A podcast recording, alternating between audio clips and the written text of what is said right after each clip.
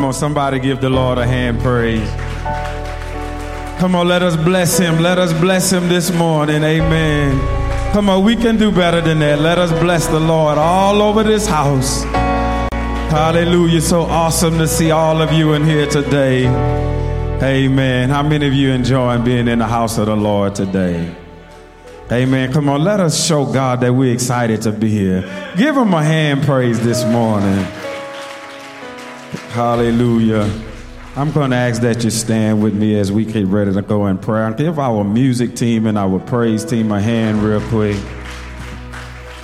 Amen. Come on, we can do better than that. Amen. I don't know about you, but amen. We were coming out of revival and I was trying to get my last little self together, getting off of the highway. And I heard all that praise talking about this means war and all of it. I could hardly sit still. Amen. So I thank them because music is good and sound and talent is good.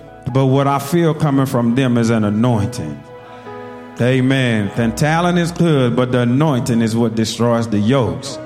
Amen. So I thank God for the spirit that I feel coming from them. Amen. You can sing at a level 10 and live like zero, and you can move human emotions, but you can't get yokes destroyed. But an anointed minstrel, an anointed singer, Amen. The scriptures say one time Saul was vexed by an evil spirit. And David began to play under the anointing of God, and the Bible says how that spirit would leave Saul. When you come to the house of the Lord, you need anointed praise and worship because you're dealing with things the enemy tries to vex you all week long. And you need an anointing to be in your midst to help you overcome the things you're facing. Amen. So I'm going to ask that you pray with me today because I'm going to be speaking on my topic today is prayer that reaches heaven. How many of you know there's a lot of praying going on, but not all of it is reaching heaven? Amen. And we're going to look into the Word of God today because we don't want to be, you know, Jesus began to tell some people, He said, in vain they do worship me. Amen. You don't want to get on the interstate, you don't want to travel. Amen. You don't want to come into the house of the Lord, and what you do is in vain but you want your efforts toward God to touch his heart. Amen. And when you touch God, God will manifest. And you will touch God, and God will touch you, and you will know it. Because when you come in contact with the Lord, you'll never be the same.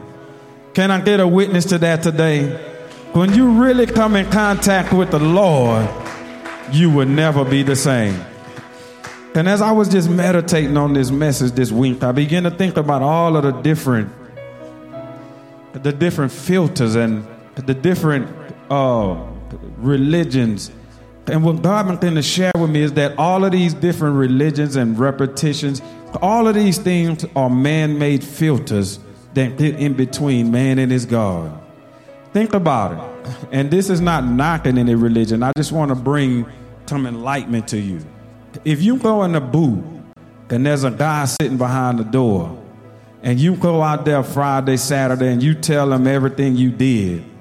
But the scripture said there's one man that's a mediator between God and man, and that's Jesus Christ. But you take your time and you go sit in a booth with another man. This man is not the one that can take your prayers and send it to God. How many of you know you don't need a man in between you and Jesus? Oh, I feel the Holy Ghost already.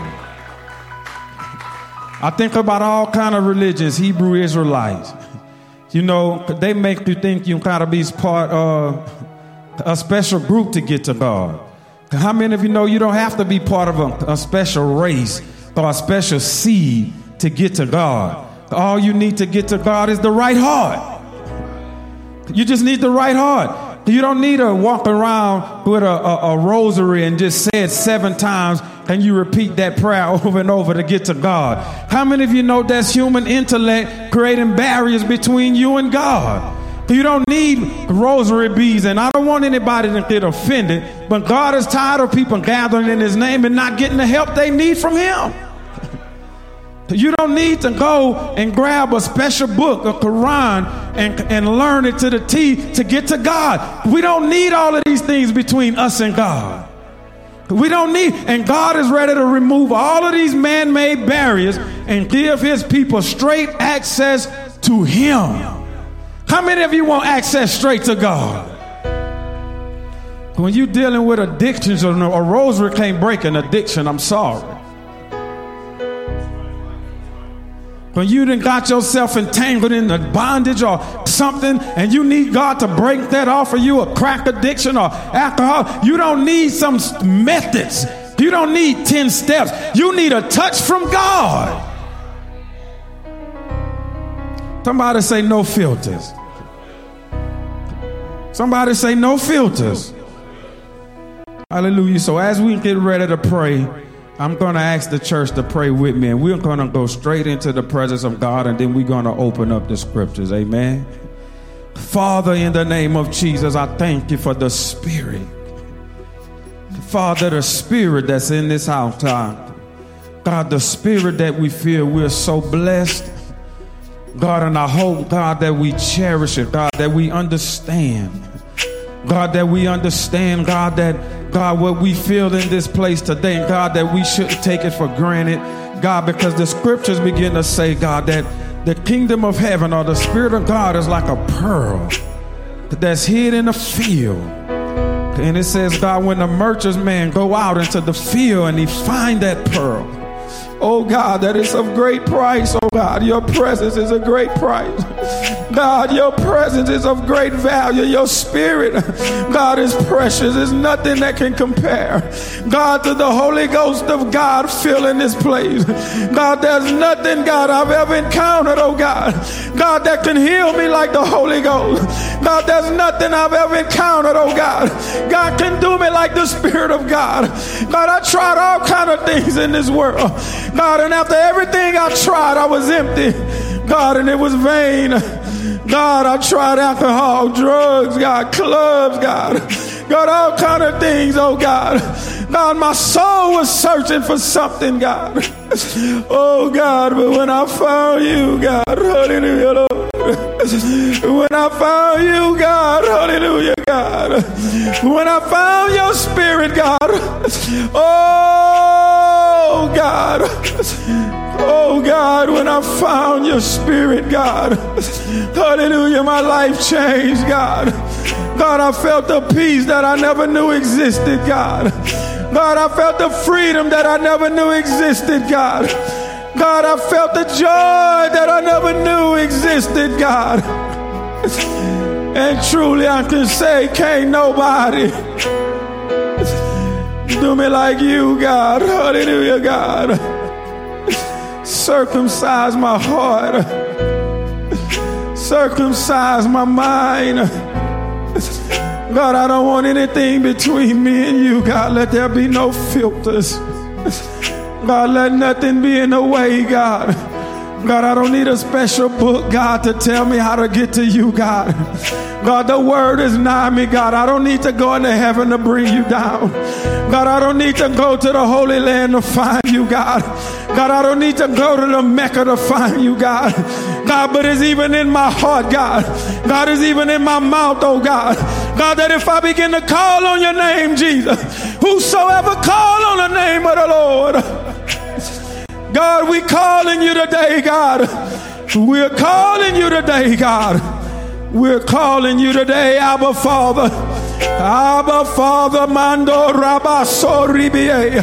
Imando Rabakora. Come on, saints, lift up your hands as we call Abba Father. Abba Father, we call you, we call you, we call you, we call you, Lord. We call you, we call you, we call you. Abba Father, we belong to you. You're closer than the air we breathe. You're closer than the skin on our bones. You're more real than the ground we're standing on. We belong to you, God. We belong to you, God. Let the spirit of your presence flood this house. Come on, saints. There's a flood of the Holy Ghost in this place. God, thank you. Thank you. Breathe on this place, God. Come on, come on. Let the Lord breathe in this place. Breathe in this place, God. Breathe your Zoe life in this place, God. To breathe life on every dead thing, God. To breathe life over every addiction, God. To breathe life on every dry bone, God. Breathe life on every sickness. Heal it right now. Let your virtue fill the air.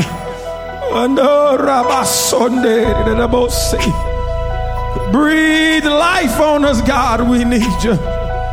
Come on, come on. As we get ready for the word, lift up your hands. Come on, let the Spirit of God fill your heart and fill your mind. Let Him sweep over your soul right now. We belong to you, God. We belong to you, God. We belong to you, Father. We belong, we belong, we belong, we belong. Yakando Rosaga Rimandie. Thank you, Father. Thank you. Thank you.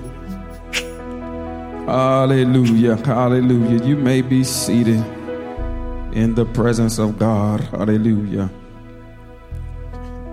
Hallelujah.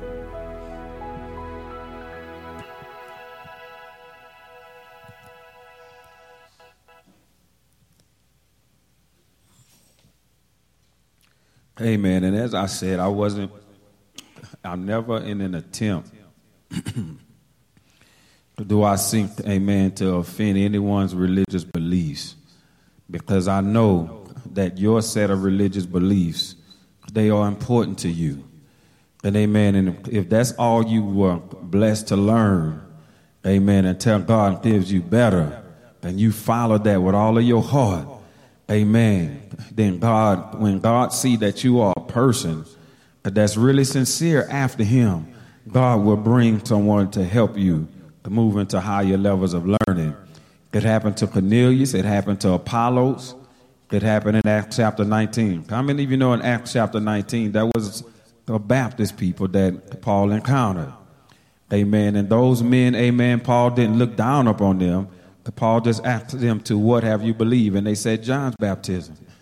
See, the key is to learn to fellowship with your brothers and sisters across all lines. And if there's something that they can add to you, receive it. And if there's something that you can add to them, pray for wisdom so that they can receive your addition in their life. But never do we want to disrespect or disannul or uh, uh, be offensive to someone's religious beliefs. Because if that's all they know and they're following it the best they can, how many of you know Cornelius was a devout man, but that's all he knew? But the scriptures begin to say that Paul, that, that God told Cornelius in a vision or in a dream, God will get in touch with you no matter what religion you in. Amen. But when he comes to you, you have to be open to him. And you have to be like Paul. When you perceive that God is bringing you to a higher level of education in the scriptures, you kind of do like Paul and count all dung what you learned up until that point. Amen. Don't let these things be barriers between you and God. But if you followed it devoutly with all of your heart, and that's all you know, then God is going to do what he can to help you. Amen. Because how many of you know Jesus told Nicodemus? Nicodemus was a religious man. And he came by night because what Nicodemus realized that what I've been doing up until this point, something's different about what Christ is offering to people. and God was actually moving and manifesting himself the scripture says that God was in Christ, reconciling the world back unto himself. So when God, when Jesus, when Nicodemus came, Jesus let him know very delicately first. He said, Nicodemus, you must be born again. And what he was letting Nicodemus know, even though you're a Pharisee, you have some type of religion, but until you have a true encounter with God by way of the Holy Ghost, you cannot enter into the kingdom of God. And we need to know that. How many of you know you must be born again? Amen. Everybody can say amen to that. Jesus didn't negotiate that. He didn't compromise that. He said, Nicodemus, he told him a second time. He said, except you are born of the water, which is born in the baptism, being baptized in Jesus' name, every piece of your body submerged in the water, in Jesus' name. That's for the remission of your sin, burying the old man, confessing publicly you starting a new life. And then he said, You must also be born of the Spirit. Amen. And that's talking about when the Holy Ghost comes upon you. Amen. So, how many of you know you must be born again? So if you've been a, religious person and you've been following God according to your family traditions and that's all you know, amen, I thank God for you. And God thanks, you know, God is not looking down on that because you at least you've had some exposure to the word of God. But somebody say there's more. Somebody say there's more for you. Hallelujah. There's a power available to you that goes beyond religion. It transcends Islam, that transcends being Baptist, Catholic, it transcends all of that. Cause That's the trump card. The being full of the Holy Ghost transcends every denominational line. Because how many of you know denominational lines that's man made? That some human intellect somewhere giving you a systematic set of beliefs on how they feel you should worship God. And the reality is, those systematic ideologies that comes from man, only thing they do is create barriers between you and God and barriers between you and other people. Because if they don't do it according to your systematic set of beliefs, you don't want to fellowship with them. But in Christ, there is no Jew, there is no Gentile, there is no Baptist, there's no Catholic, there's no nation of Islam, there's no Hebrew, there's no black, there's no white, there's no male, there's no female, there's no bond, there's no free. Christ is all and Christ is in you all. Somebody say there's no Baptist in Christ. there's no Catholic in Christ. There's no Hebrew Israelite in Christ. When Christ died, the veil was split. And every barrier between God and man and people was torn in two. So if somebody is telling you because you don't worship like me, and you not you don't worship the way I worship, you can't be a part of what we're doing, that's not God. Because the Bible says there's one God.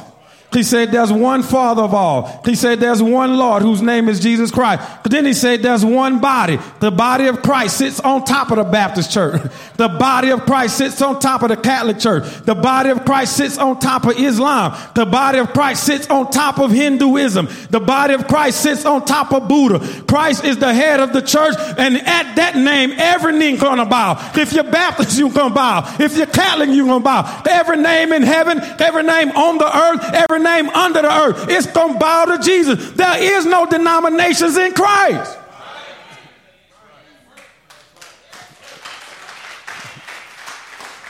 And the church shouldn't accept any lines. Because Paul said God has abolished the lines between the Jews and the Gentiles. So if God has abolished all lines between him and himself, then you and other people, but don't let no human put a line between you and nobody that's professing they serving God. Because Christ is the head of the church. And if he has abolished all lines, then you don't stand for lines being put up. Somebody say no barriers. Somebody say there's one body there's one spirit. There's one faith. One baptism. One hope of your calling. The body of Christ is a huge organism that trumps everything you ever thought. Hallelujah. So, amen. There's going to be some Corneliuses that we encounter, some Apolloses, some people like Acts 9. We're going to encounter some of all that. I met a brother at the revival, brother Elijah. He was one of the nicest people I ever met, full of God's spirit. I said, man, where you live? Oh, I'm all over the place. I said, oh, okay. And he said, man, I'll be back for night two. He showed up. Amen. You don't know God got people everywhere. God moved on his heart by the Holy Ghost. He spoke a word to somebody right on point. God has his beautiful people scattered all over the world, James said. James began to write an epistle. He said to the saints that are scattered abroad. God got believers all over the place. Hallelujah. So let us, and anytime you allow walls to come between you and God and you and people, your spiritual level of, of maturity is very minor. You are, it is a very immature Christian that allow walls to exist when Christ has destroyed every wall.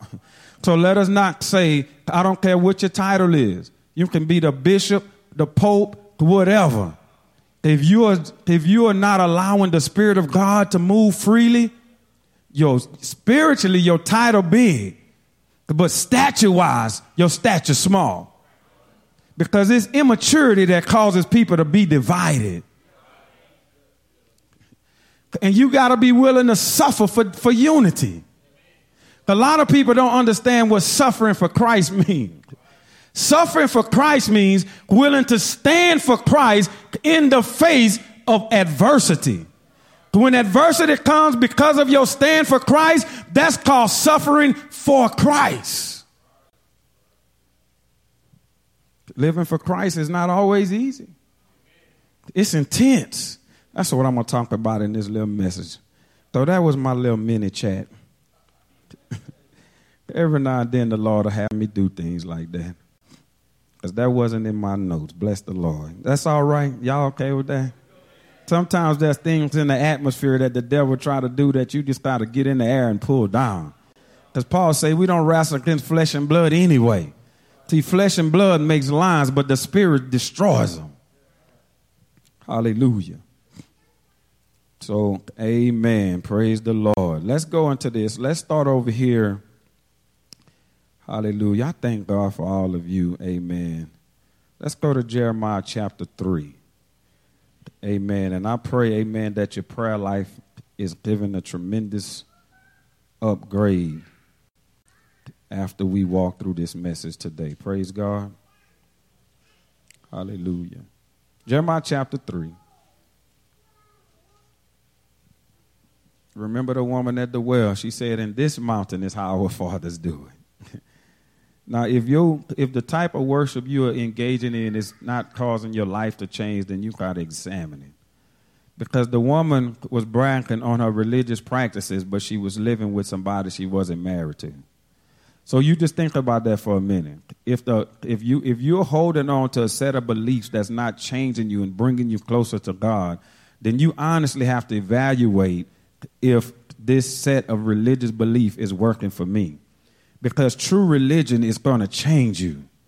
True religion is going to cause your heart to start uh, uh, moving toward God. Amen. True religion is going to impact you. Jeremiah 3, verse 10. Amen. So, how many of you know prayer is intimate? How many of you know that intimate means that every detail, when you start using terms like intimate, that means no detail. Intimate means super sensitive. It means transparency. It means that there's a nakedness there, there's an openness there, but there's a level of trust there. You're not intimate without trust. True intimacy, there's a level of trust there. But there's an attitude of, I can reveal everything about me, even those hidden things that's ugly, that I don't want to share with anybody else. Because how many of you know some things you deal with, nobody gonna understand those things.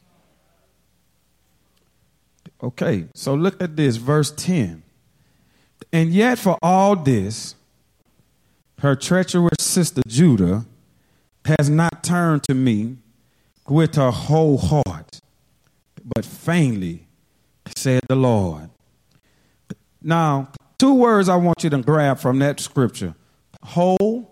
Y'all remember when I talked about that message, burn the whole ram? Y'all remember that when they, whenever they went to, to, to sacrifice before God, that God was requiring them to burn the whole ram. They Don't leave or don't take a horn off. Don't take a hoof off. Don't take the bottom of the leg off. God say, put the whole ram in the sacrifice.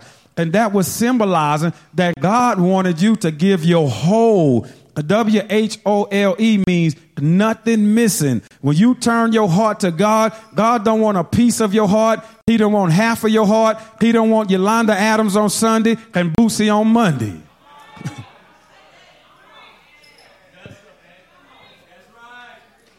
I figured I'd get y'all attention. Now y'all talking to me. See, I know how to, y'all gonna talk to me. we can't do Boosie on Wednesday and keys to my heart on Friday. Bring it a little closer home. we can't sing I'll be the one Tuesday and then Lil Wayne Wednesday.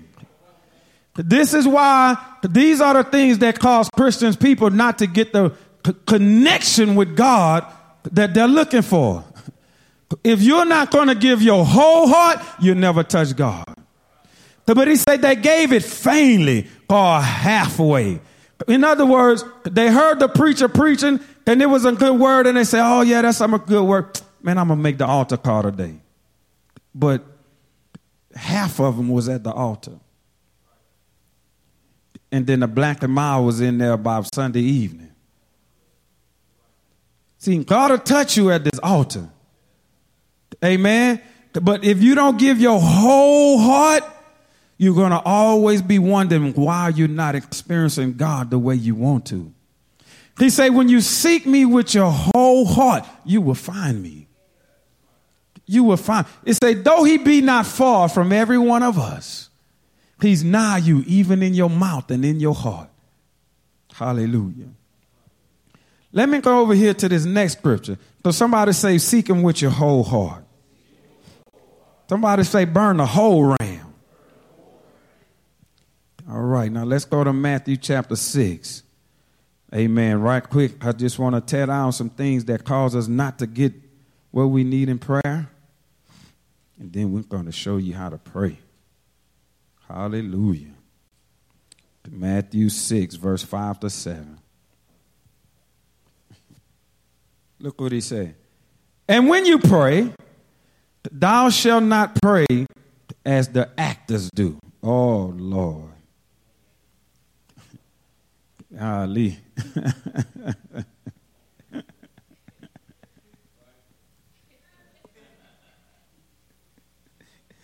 oh God.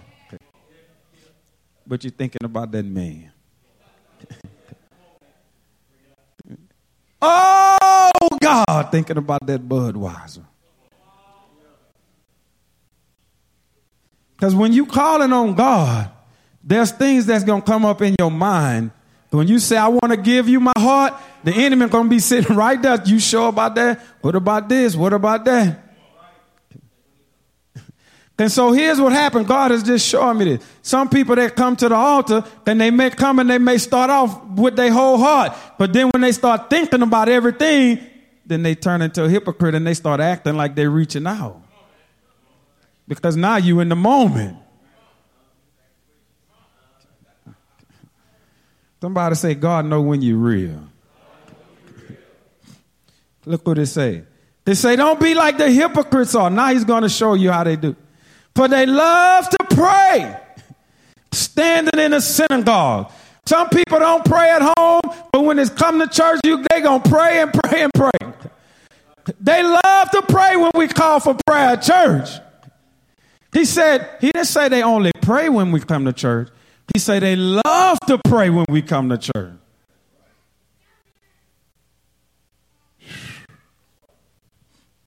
Lord have mercy. Somebody say it's getting personal. and in the corners of the streets, that they may be seen of men, got the little bumper stickers on the car with where they go to church. Got the little wristband, what would Jesus do? All of these things all the decal and the paraphernalia and all of the things that identify you with being a Christian. They say some people love to identify with Christianity because sometimes it's just a fad. Sometimes you might find a church that's popular and you might want to say, somebody may say, man, you heard what's going on at that church? Yeah, I go there. Love to identify and to be seen or identified by men that they love God. And look what he say. Verily I say unto you, they have their reward. Do you know what their reward is? Yeah, I saw you in church praying. Man, you know how to call on God. Man, I saw you, man. Look like something hit you. Girl, yeah, I know how to get it. I'm telling you, I, hey, when it's time to pray, I know, I know a thing or two about prayer now.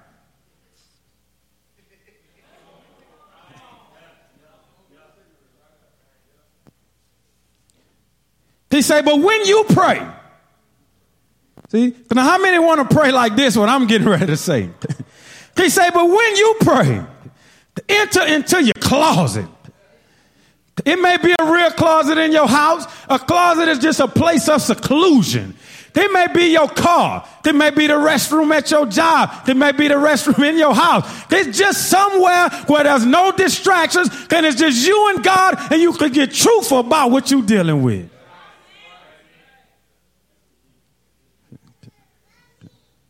You shouldn't have more time in the prayer in church than prayer in your closet.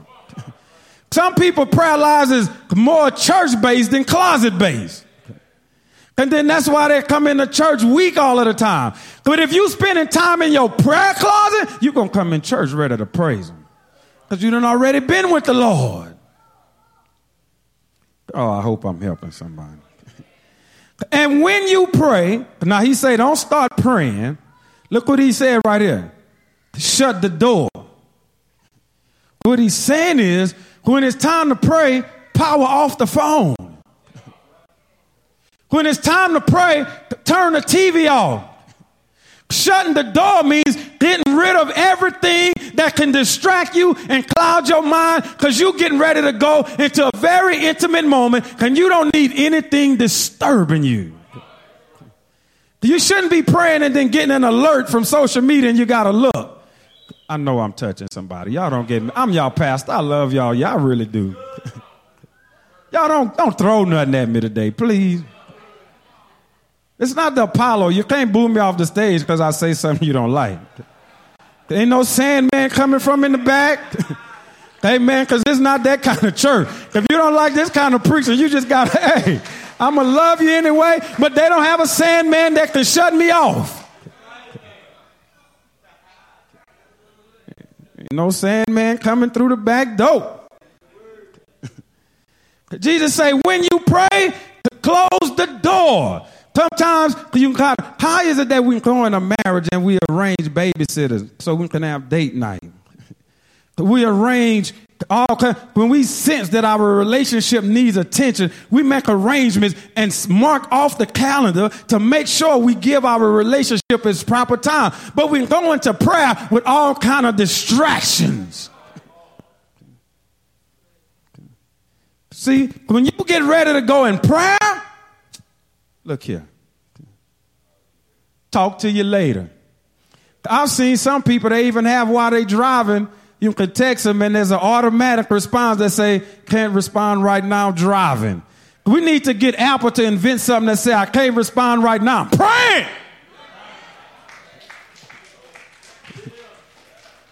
Can't respond right now. I'm in prayer. Talk to you later. Somebody say, that's a good huh? We need some alerts that tell people, hey, it's prayer time. That's if you really want to touch God. Now, if you don't, if you want to turn halfway, then you can pray and scroll. You can pray and check the. No, but when it's really time to get with God, man, do you know why you have to do that? The Bible says Jesus was coming from healing somebody. And the Bible says he went into the mountains and he went into prayer all night long. His disciples wasn't there. Nobody around. He went into a mountain and the scripture describes it like this. He went into a solitary place. He didn't want nobody around him. He didn't want nobody distracting him. He didn't want anybody bothering him. So when you get ready to pray, y'all, that's sacred. We need to restore sacred prayer back, back in the church. Huh?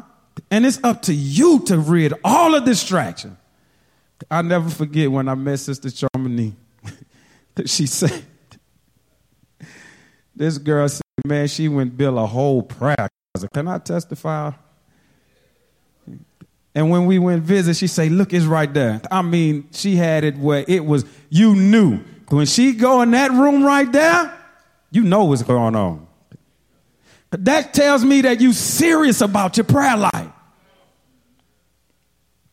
Lord Jesus. Hallelujah. Jesus said, when you pray,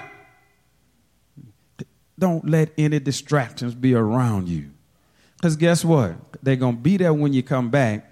And many times when you're praying, God is changing things around you. He said, pray to the Father. Now, where is God? He said, the Father is in secret. And your Father that sees in secret shall reward you openly.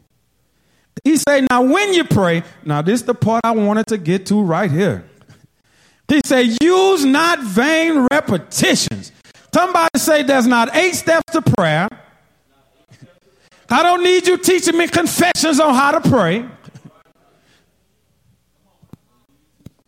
They got books on how to pray. They got confessionals. They got devotionals. How you know that the devotion of the day is hitting what you need at the moment? You're so caught up in your daily devotional, and that might not even be what the devil fighting you with at that time.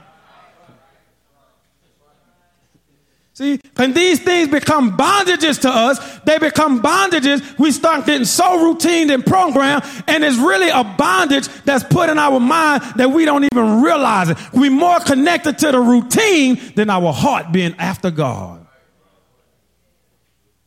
And then look what he said. He says, as the heathen do, now this is the part you don't want to miss. For they think that they shall be heard for their much speaking. Some people think that God hear them because they put the, the devotional together so good. They were so thought out. You know, people have meetings on how to come up with good confessions and devotionals. Like they got power teams that brainstorm on how to give you daily devotionals.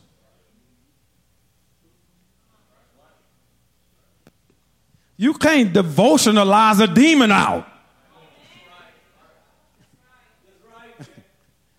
The devil love all these devotionals and all. And guess what? If one day you pick the right one, bless God. But I'm not going to leave my spiritual walk to a lottery system. I'm not going to be gambling on if I pick the right bread, the right thing out of the daily bread. No, I need God to deal with what I'm dealing with today. You can't leave your Christian walk to random chance that you might get the right devotional. Oh Lord, I hope nobody mad at me.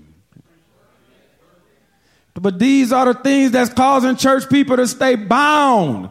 You got people in churches bound because they're more following these devotionals than surrendering their heart to God. Because You don't need a devotional. All you need to do is to dedicate your heart to God. And when God see you reaching out to him, God is going to come and see about you. Because the scripture says a broken and a contrite spirit he won't despise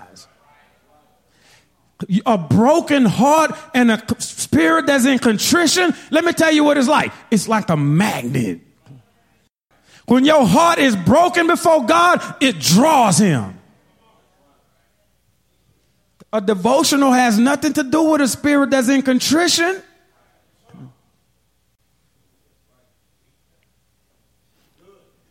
I name it and claim it. Today is going to be blessed. Today is going to be, and I'm not making fun. I'm just trying to show you something.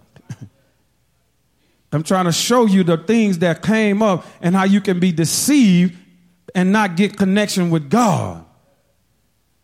You can confess all you want, everything you want. But if your heart is not sincere after God,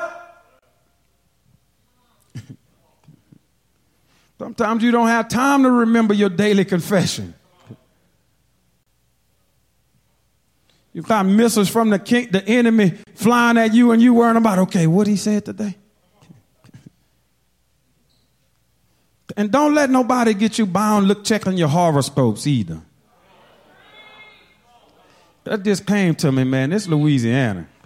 You don't need horoscopes to tell you what's going to happen and what's going well. And let me, you don't need to be when you go to the Chinese place, hurry up, grabbing your little fortune cookie. Your fortune is not in no cookie. If things going to go well for you, it's all about if you walking up right with God. When you walking right with God, you don't need a horoscope. You don't need a fortune cookie. You just need a holy life and God is going to bless you.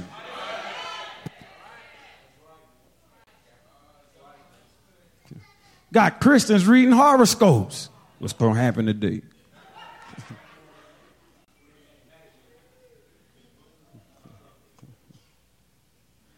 we don't have to put our trust in these things. Oh my God. Y'all gonna help me preach today. I can feel it. I love my little church. I love y'all. Hallelujah. Y'all with me today? All right, so let's go to this passage here. I want to show you something. Praise the Lord. Let's go over here to James 5. Now we're going to start talking about this. How many of you know real prayer is passionate? Ooh, I got some amens on that. How many of you know real prayer is passionate? real prayer goes beyond the intellect. See, when you praying for real, you're not trying to figure out what to say. Sometimes you might just moan before the Lord. The Bible say, blessed are they that, oh God. See, mourning don't make sense, but it gets you some comfort. The real prayers Man, you got a real devil fighting you. Spiritual warfare is intense. And the church has to raise their level of intensity in prayer if they want to meet the challenge that the enemy is throwing at them.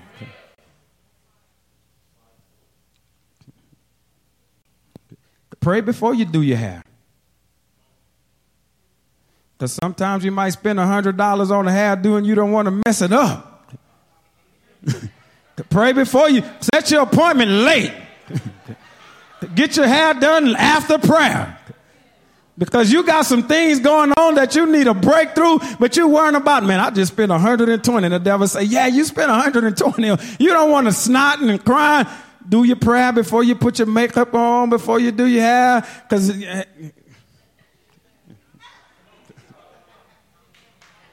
I'm just being real today. 100.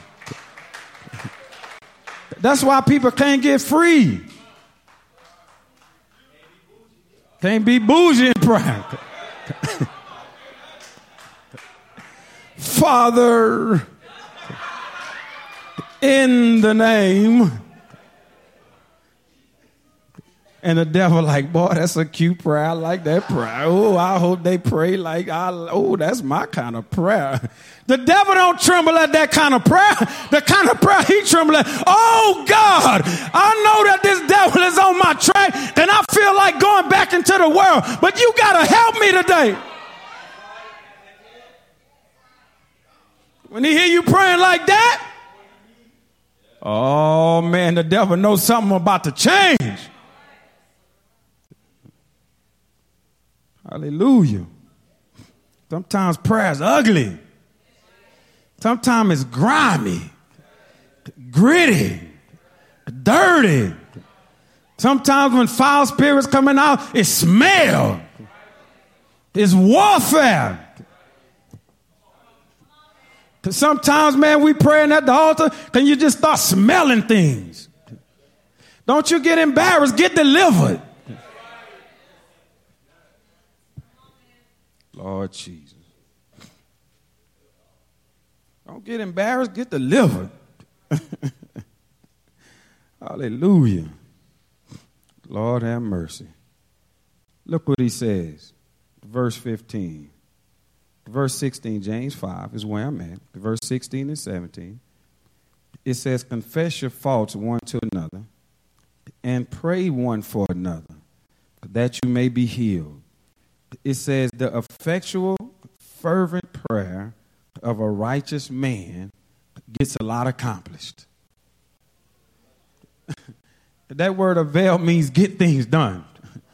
See, if you praying and you're not getting things done, then you need to check the passion in that prayer. You need to check the, the fervency. Fervent means passion, it means hot, it means heated. He say, fervent prayer get things done. Cute prayer gets you not heard. Oh, Lord have mercy.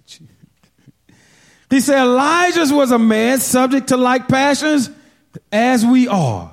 He's trying to tell you that as great as Elijah was, there was nothing different about him and you. he said, but he prayed earnestly that it might not rain and it rained not on the earth by the space of three and a half years.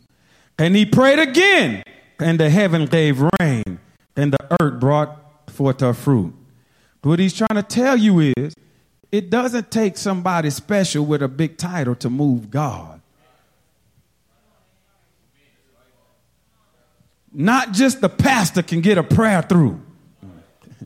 He said, anybody that walked after the pattern that Elijah walked, he said Elijah's prayer was so powerful for three and a half years there was no rain on the earth.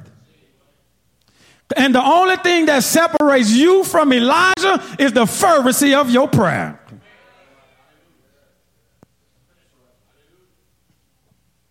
The only thing that separates you from somebody else that God is moving for is the fervency of your prayer. God can change your body's condition in a moment when you call on Him the right way. God can cause things to change in your life in a minute. You can go from unemployed to employed. If you call on God out of a pure heart, God will come and see about you and start opening doors that you didn't even think was possible. Sometimes you don't need, sometimes all you need is a break. Sometimes you've been having so many bad things going on. Sometimes you just need one break. You just need one crack. And you got to learn that there's a God in heaven. The Bible say man ought to always pray and not to faint. You don't just pray when you have it all together. You don't know what God will do for you. But don't let the devil make you feel like you're not worthy to pray. The Bible say a man ought to always pray when he got it together when he don't have it together, when he trying, when he, hey, anytime you feel the Spirit of God dealing with you to pray, pray. Lord have mercy. Somebody say, I want to pray. Hallelujah. How many of you been having some barriers in your prayer life that you ready to push through?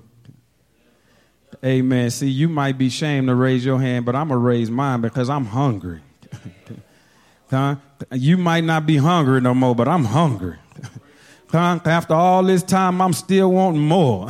After all this time, I'm still seeking. I'm still searching. I'm, when you should hear me pray, sometimes I'll be like, God, you got to move for me. God, you wash my mind. God, wash my heart. God, wash my body. That's all of the time. Even if I feel something that I don't like, I call upon Him.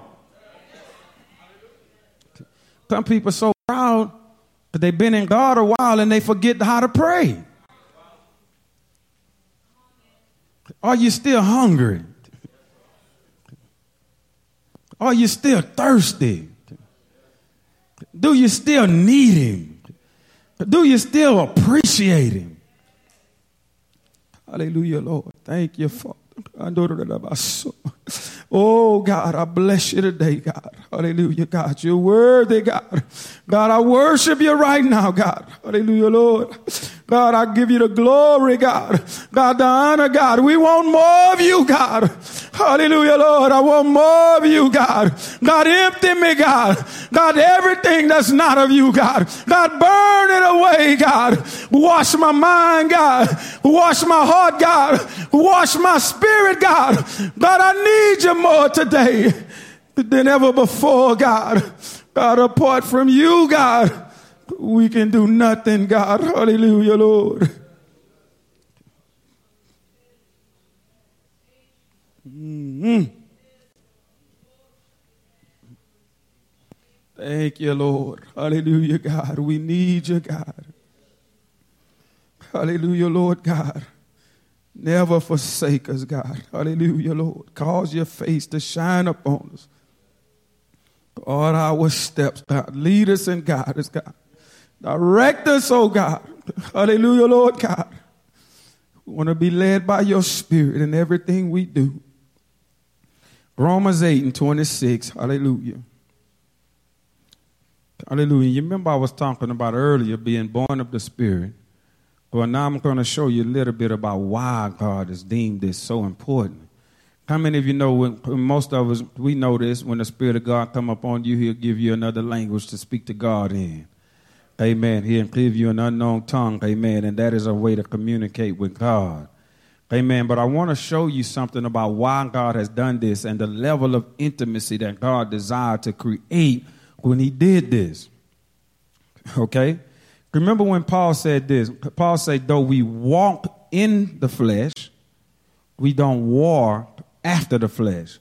But Paul was trying to communicate to the church that there's another dimension, there's a spiritual world, and there's a high level of activity in the spiritual world. And quite frankly, most of the time we are not in tune or nor aware of what's going on in the spiritual world. That's just the facts.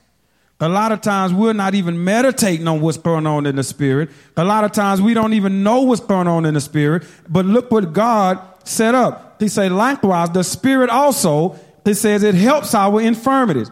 They say, now don't get offended by this. They say, for we know not what we should pray for as we ought.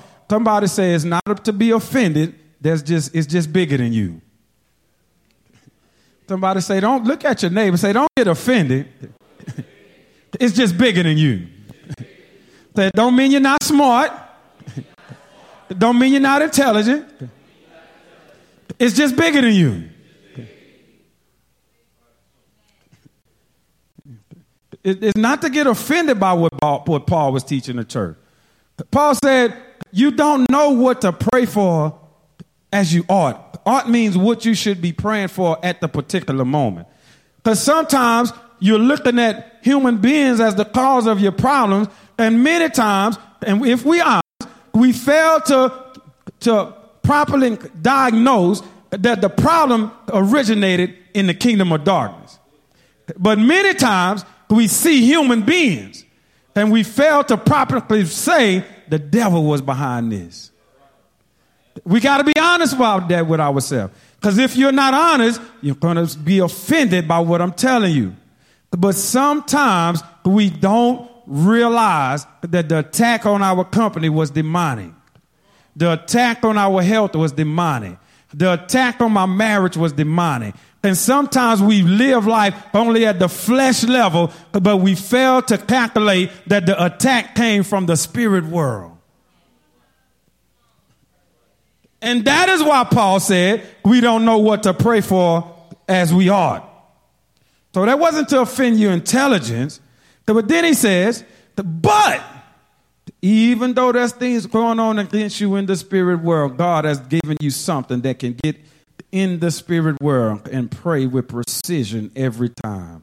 How many of you know when you're praying in the Holy Ghost, the Bible say the Holy Ghost is praying for the saints according to the will of God. Listen to that. They say every time you speaking in an unknown tongue, it's praying for you according to the will of God. When you praying in your own intellect, it's not every time you're going to pray according to the will of God. So why not surrender your prayer life to the Holy Ghost and allow him to pray for you every single time according to the will of God? You don't have to pray amiss. You don't have to pray out of the will. You don't have to bring things into your life that shouldn't be there. Every time you go in tongues, is praying for you according to the will of God. What disadvantage you are living with if you don't have an intercessor living on the inside of you? You're greatly disadvantaged because you're fighting in a bigger world with no advantage to pray. You're at a great disadvantage trying to serve God, fighting in a spiritual world with no spirit. You're at a huge disadvantage because you can't defeat the devil from the human intellect. You can't seven step the devil away. You're not intelligent enough to perceive him. There's no chemistry book that can give you a formula to counter a demon. You can't concoct a potion in the lab in Germany to fight a devil. But when you get in the Holy Ghost,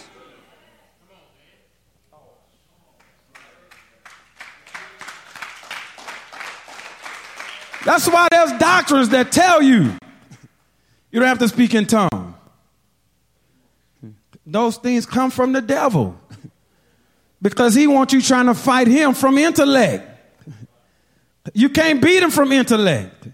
You can't beat him from your own spirit. You can't, you don't, have, there's not enough willpower in your will to beat a demon. You can't beat a demon in your own power.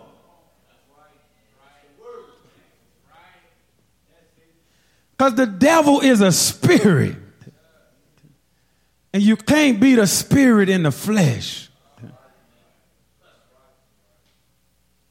You need a spirit to fight a spirit.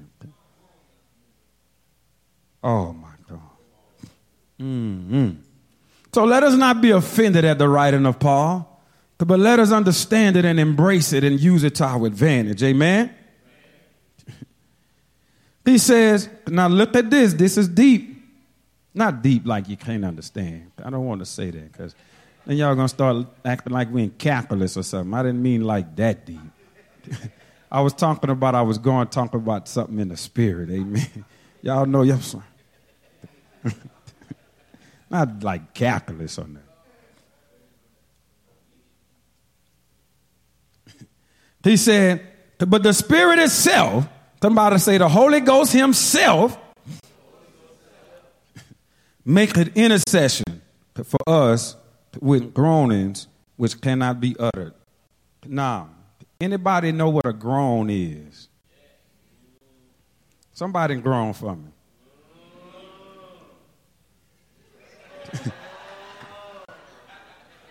Ooh. Oh. Mm. You know what that word utter mean? Understand. See, when you gr- a groan is something that you can't understand.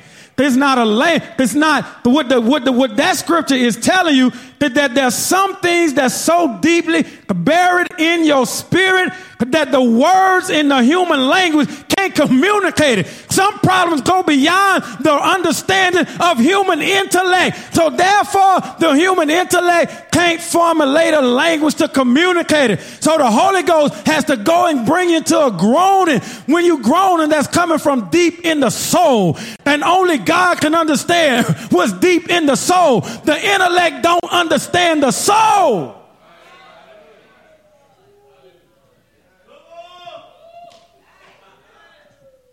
Your husband can't understand a groan. Your wife can't understand a groan. Because right now you're dealing with something that no human can understand. And guess what? You can't even understand it. It's just deep. There's a dimension of you that goes beyond even your own mind and the Holy Ghost is given to you to go into the deepness of your existence and go in there and find out where the real problem is. And then when he get to the real root, then he can take that and formulate a way to communicate that to God. And sometimes it comes out in a, oh,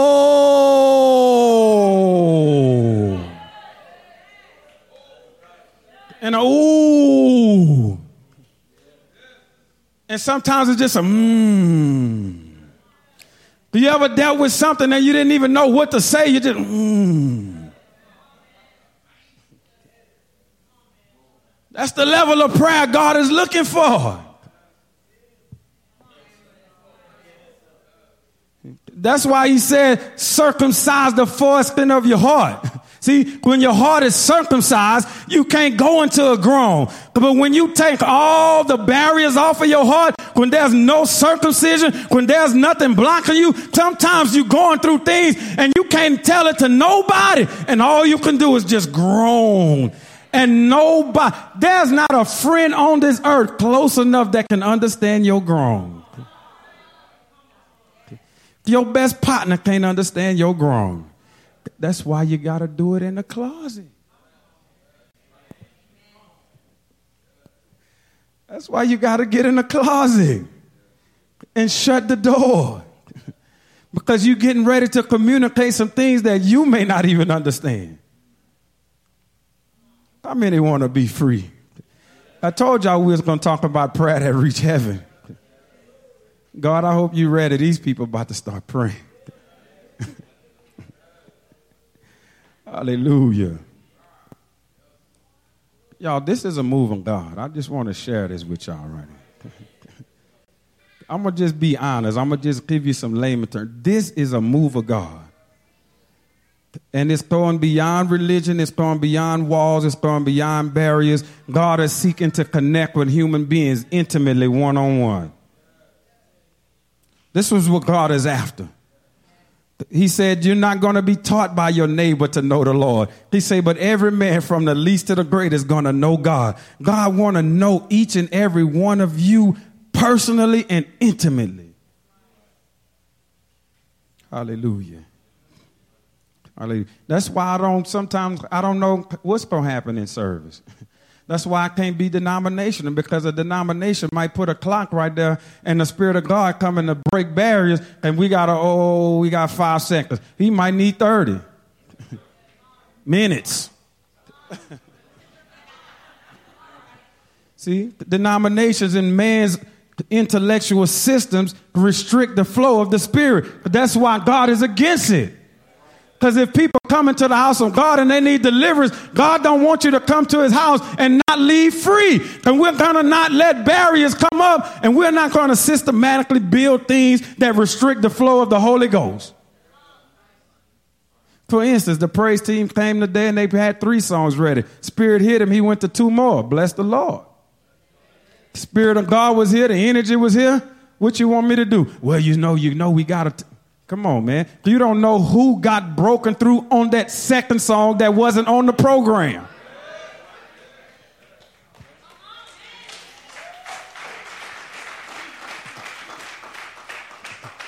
Huh? I don't even. I'm gonna catch that one after. I'm gonna catch that one after. Hallelujah. Now, catch verse 27 is absolutely beautiful. It says, and he that searches the hearts. See, the Holy Ghost is searching your heart, y'all. Why wouldn't you want something on the inside of you that's literally searching your heart? And the thing about it is, there are some people that really, really, really want to please God and serve God with all of their heart. But you're trying to do it without the Spirit.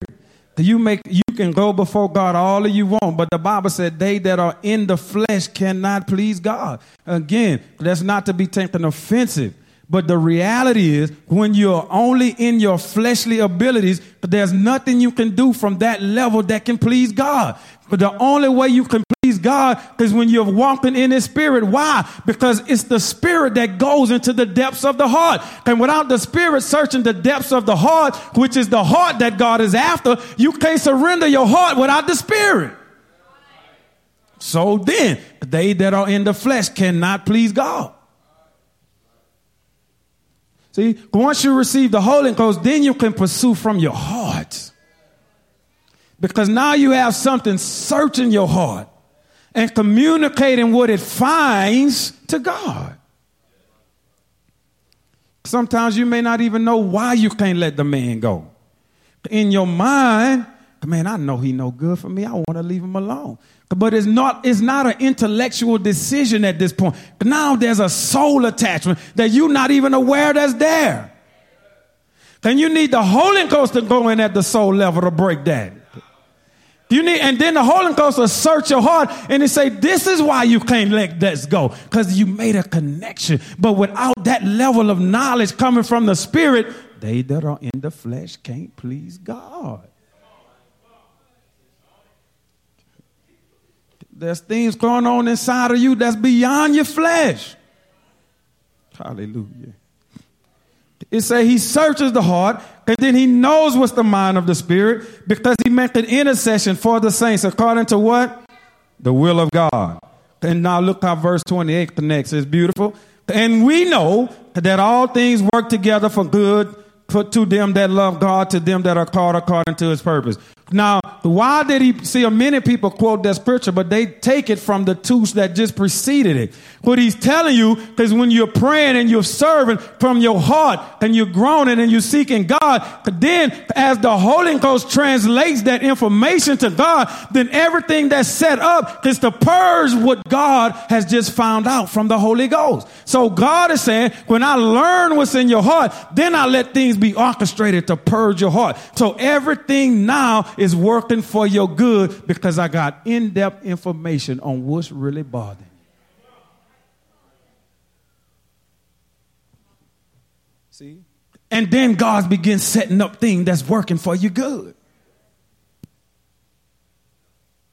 That's intimacy right there. that's how you want to live your Christian life. Then you can say everything's working for my good according to his purpose. Hallelujah. Y'all give him a hand clap. I hope y'all enjoying this word today. Praise God. I'm almost done.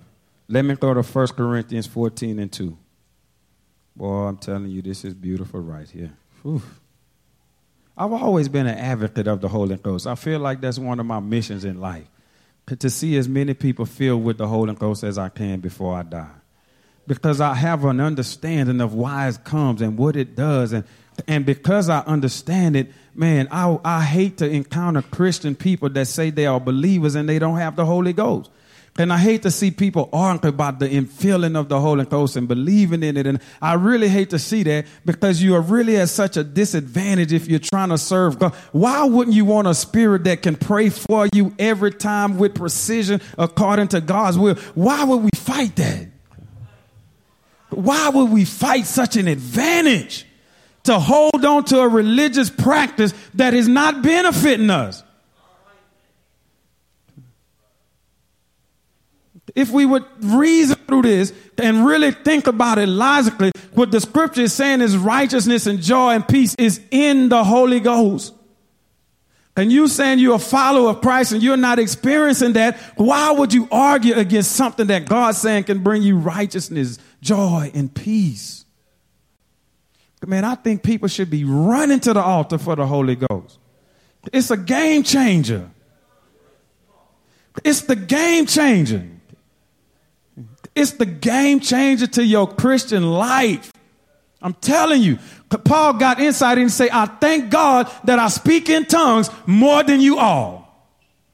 Because he realized, he said, he that pray in an unknown tongue is building himself up. Every time you in the Holy Ghost, you yourself is being built up. Why wouldn't you want that? Look what he said, verse 2, 14 and 2.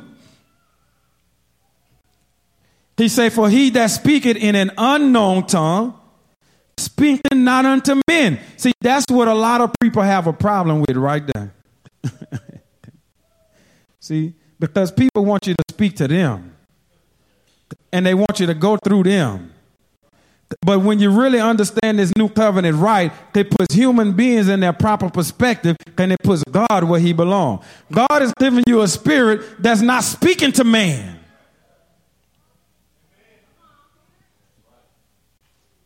See? No denomination can control or tame the Holy Ghost. The Holy Ghost is uncontainable and untamable by man and all of his philosophies. Paul warned the church. He said, don't be spoiled through the philosophies of men. In other words, don't let a philosophy is just when somebody's smart, sit down and come up with a way that you should be doing something.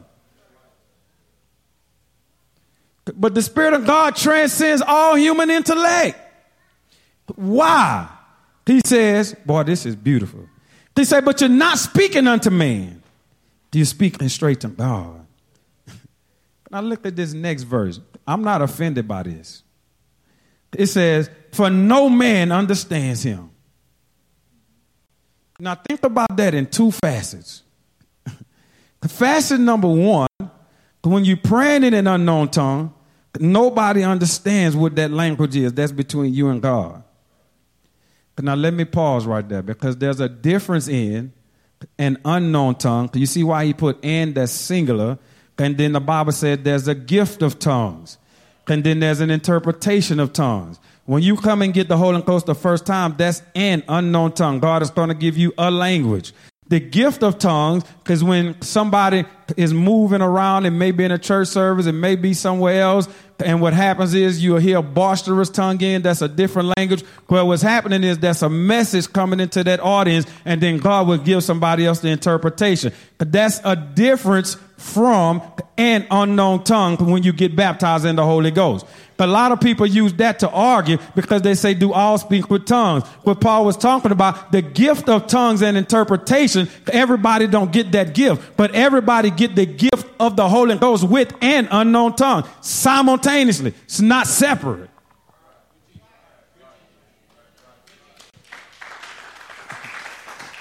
It's not separate. So in this facet, he's talking about the filling of the Holy Ghost. He said, howbeit he speaks to God, facet number one, no man understands that dynamic right there. And remember we talked about groanings. Nobody understands you at that level when you start groaning. Somebody say, you think you know me, but you don't understand me. There's some things about me that you wouldn't understand, but God does.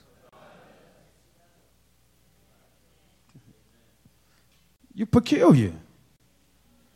You're different. And sometimes there's some things about you that people may not understand. But you're fearfully and wonderfully made. But don't let somebody make you feel bad because you're different from everybody else. Amen that again, Sister Stephanie. You different. And sometimes no man understand you. But God understand you.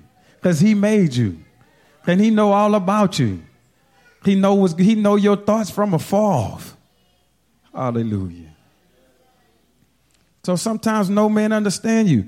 They say, but how be it? Don't get see a lot of people get discouraged when they get around people that don't really understand them. But the scripture say, how be it?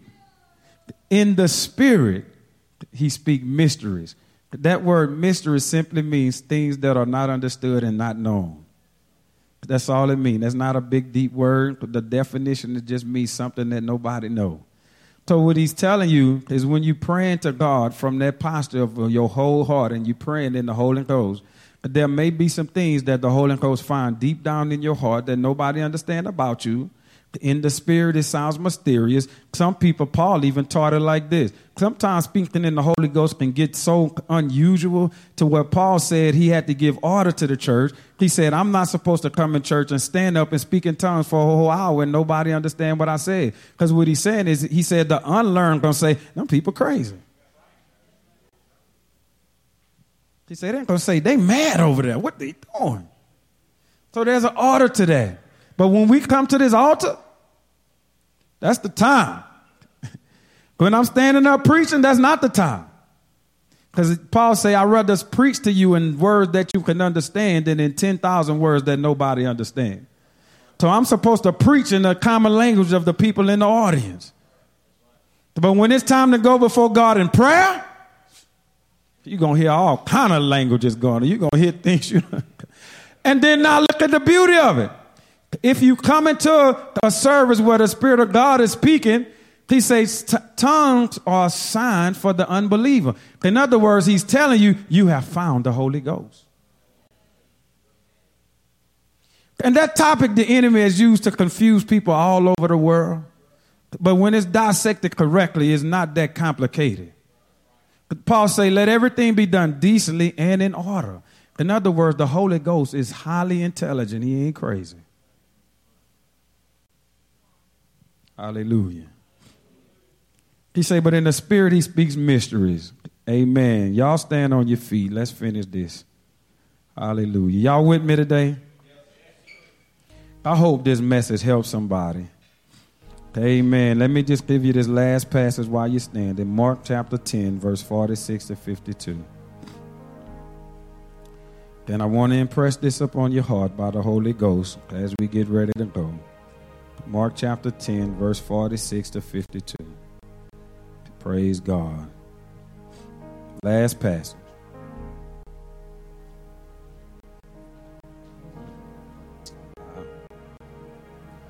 It says, And they came to Jericho. And as he went out of Jericho with his disciples, it says, A great number of people, blind Bartimaeus, the son of Timaeus, sat by the highway side begging.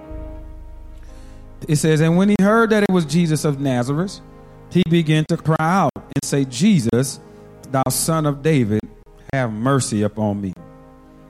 And many charged him that he should hold his peace. But he cried out the more a great deal. And he said, Son of David, have mercy upon me. And Jesus stood still and commanded him to be called. And they called the blind man, saying unto him, Be of good comfort, arise, he calleth thee. Somebody say he's calling you. And he casting away his garment, rose and came to Jesus. And Jesus said unto him, What would thou that I should do unto thee? And the blind man said, Lord, that I might receive my sight. And Jesus said unto him, Go thy way, thy faith has made thee whole. And immediately he received his sight and he followed Jesus in the way. What I want to leave with you today, the scripture said there was a lot of people trying to get to Jesus. And they say Bartimaeus was sitting on the side of the road begging. And when he heard that it was Jesus passing by, the Bible says he began to call out to Jesus to have mercy upon him. But as he began to call to the Lord, those that knew him started telling him, Be quiet. It don't take all of that. Stop crying. Don't cry. Don't call on him. No, don't call. Be quiet. You're going to be embarrassed. You should be ashamed praying like that. You got snot coming out your nose, tears coming down your face, your makeup messed up, your hair. You should be embarrassed for calling. How you act like that in church? The bottom man say, you, you're not blind, I'm blind. You can see, I'm the one can't see. You need to get like that in your prayer. Everybody that's trying to stop you from being radical for Jesus, you need to tell them, I'm tired of all these problems in my life. I need somebody that can help me. I need some of these problems solved. And I'm not going to be quiet anymore. Tell all these traditions to be quiet. Tell all these denominations to be quiet. Tell all your family members that's trying to stop you from getting to Jesus. Say, be quiet. I'm tired of being blind. And the Bible say the more they told him to be quiet, the louder he began to pray. See, sometimes God is going to let barriers get in your way to see how bad you're going to push through to get to him.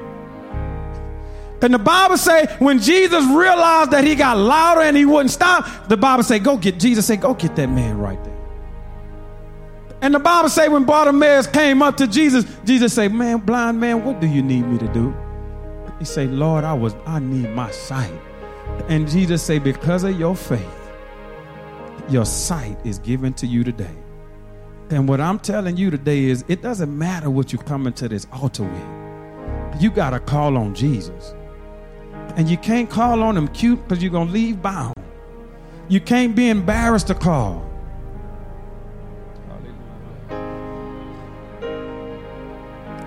Time out for that. We got to get free. Hallelujah. So I want to invite you to the altars to pray with me today. Hallelujah. Hallelujah. I want to invite you to come meet me at this altar today.